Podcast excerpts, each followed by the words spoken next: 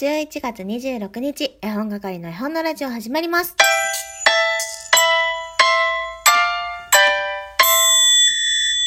こんにちは、絵本係のまこです。今日は11月26日月曜日、新しい1週間の始まり。えー、この1週間もよろしくお願いいたします。というわけで今日は月曜日なのでね、絵本探偵もございます。どこに出てくるかはお楽しみということで、よければ最後まで聞いてください。はい、ということで、ここまで、あの、全然、何も装ってませんよ。演技してませんよという感じでね、あの、私の中で意識高い系の、アナウンサーになりたかった女の子っていう設定で喋ってみましたが、いかがだったでしょうか？ではですね、えー、今日も元気にやっていきましょう。いつも通りの絵本係まこでございます。えー、週末ね、皆さんからまたお便りたくさん、たくさん通、たくさん通、3通いただいてますので、えー、読ませていただきながら、またお話進めていこうと思います。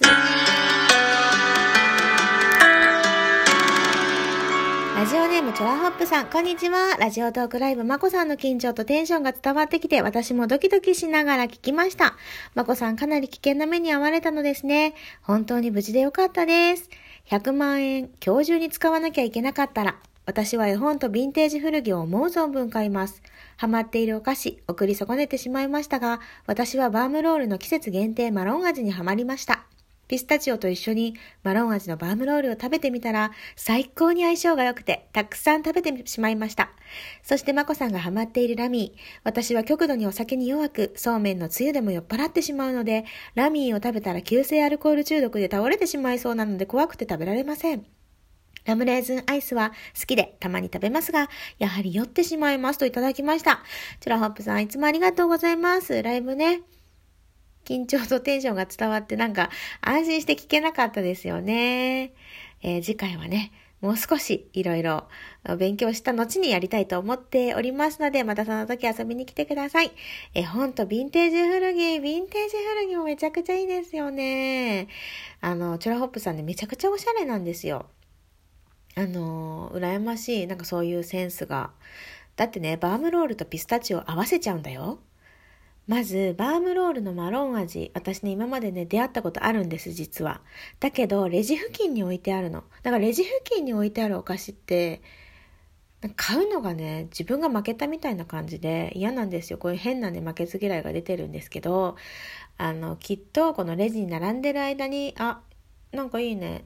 もうレジ来ちゃったし、これ買ってこっか、みたいな感じでカゴに入れるという前提でね、あの辺にそういうお菓子を並べていらっしゃると思うんですけど、なんか私はそこには乗らないって思って、そこにバームロールね、マロン味あって、確かにね、美味しそうだった。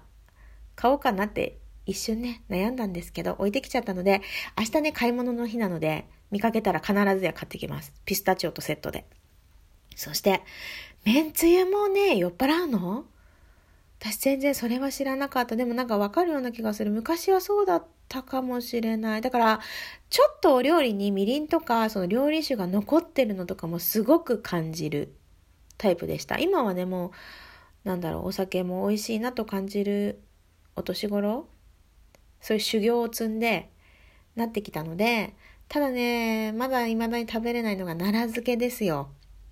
あの、かす漬けっていうの？お酒味のお漬物がね、どうにもこうにもまだ食べれない。だから私が、もしトンネルズの皆さんのおかげでしたが、継続していて、食わず嫌いを、食わず嫌いに出るとしたら、私の食べれないものは、奈良漬けでいこうと思っていました。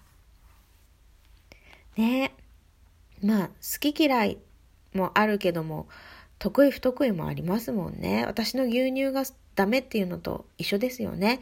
あのね、自分の体が欲してないものは食べなくても大丈夫だ。大丈夫だですね。はい、ありがとうございます。続きまして。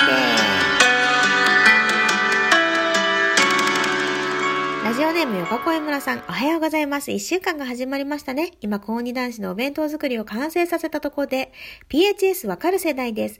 まこさんより片手分5歳足してもらう年頃です。ポケベルもありました、ありました。打つのはどうかな？覚えてるかな？懐かしくなりました。そして早口言葉、カミカミになる私でした。え、疲れてるのかしら？笑い。まだやって、またやってみます。赤パジャマ、青パジャマ、黄パジャマ。といただいてます。そしてそして、お題ガチャ100万円あったら何にしましょう？あれもこれも欲しいと今欲しい絵本だったり、食べたい美味しい果物があれこれ思い浮かびました。みんなで楽しめる使い方がいいですね。なんか面白いことしたいとか考えちゃいました。皆さんはどんな使い方するんでしょうかねではまたといただきました。そうね、果物が出てくるっていうのがさ、また、なんだろうね。素敵だなと思いました。私、果物一切出てこなかったな。ん食べ物で言うなら、肉って感じでしたね。どこまでも肉食なんだなと思いましたが、私、あの、100万円あったらって、私の叶えたい夢は100万でちょっと叶わなくって、ちょっとね、お話しすると、私、もし宝くじが当たったらっていうことをよく考えるんですよ。で、宝くじが当たったら、我が家の隣の今田んぼの土地を買います。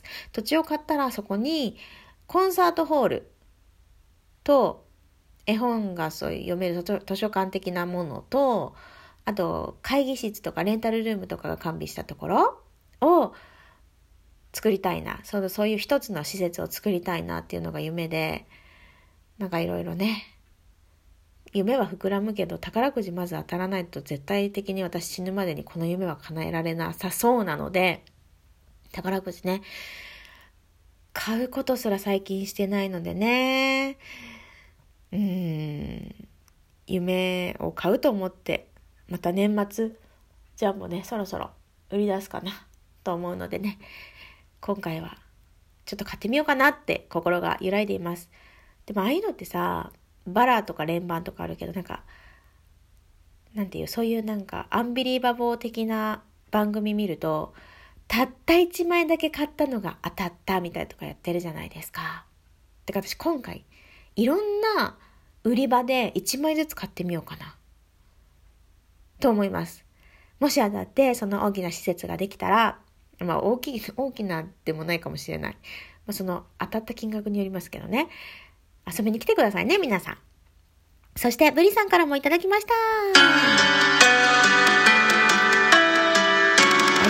ームブリさんおはようございます。ラジオライブお疲れ様でした。そろそろライブの時間だなとか気になりつつ仕事で聞けなかったので、また機会があれば聞きたいです。100万円あったら旅行に行きたいです。海外行きたいな。ハワイとかイタリアとかといただいてます。ありがとうございます。100万円あったら旅行行きたいよね。昨日たまたま息子がトムとジェリーを見ていて、ハワイに行くっていうお話だったんですよ。で、カタカナでね、ホノルルって書いてあったので、それを読んでて、ホノルルって何？って言われたので、あの、君が生まれる前に新婚旅行で、あの、ママと父は結婚してすぐに旅行で飛行機に乗ってハワイに行って、ハワイの中にある場所がホノルルっていうところがあるんだよっていうような話をして、いつかみんなで行こうねと約束をしました。その約束もね、一晩寝て、今、このブリさんのメッセージを読むまでに忘れているという、本当にハワイに行く気があったのかと、今自分を咎めております。ハワイに行きたいハワイに行きたいもうハワイに行きます、私。ブリさんも現地で一緒に遊びましょう。ハワイって本屋さんあるのかな?あの、絵本を好きになってから私、海外旅行絵本に、まあ、ずっと好きなんですけどどっぷりハマってから海外旅行行ってないかもしれなくってあの日本ね各地ではねいろんな絵本屋さんそういうなんだろう絵本屋さんがまとままとめてある本とかも出版されているのでねそして調べればパパッと出てくるわけですけども海外のね本屋さんってねまた行ってみたいなと思ってこれまた NHK のあれどっちだった ?E テレだったかな？ってやってましたよね。あの、書店。タイトル忘れちゃったけどさ、あの、門脇麦ちゃんと、あー、何？千葉雄大くんがやってた素敵な番組録画したんですけどね、あの、旦那氏がね、キリンが来るが取れないと言って何かを消せと言われて消してしまったんですけど、本当に海外の本屋さんにも行ってみたいなと夢は膨らむばかりです。お金ってねいくらあっても。ね。欲まみれだな今 こうやって喋り終えてみると。さああと3分と3分じゃないや2分となりました。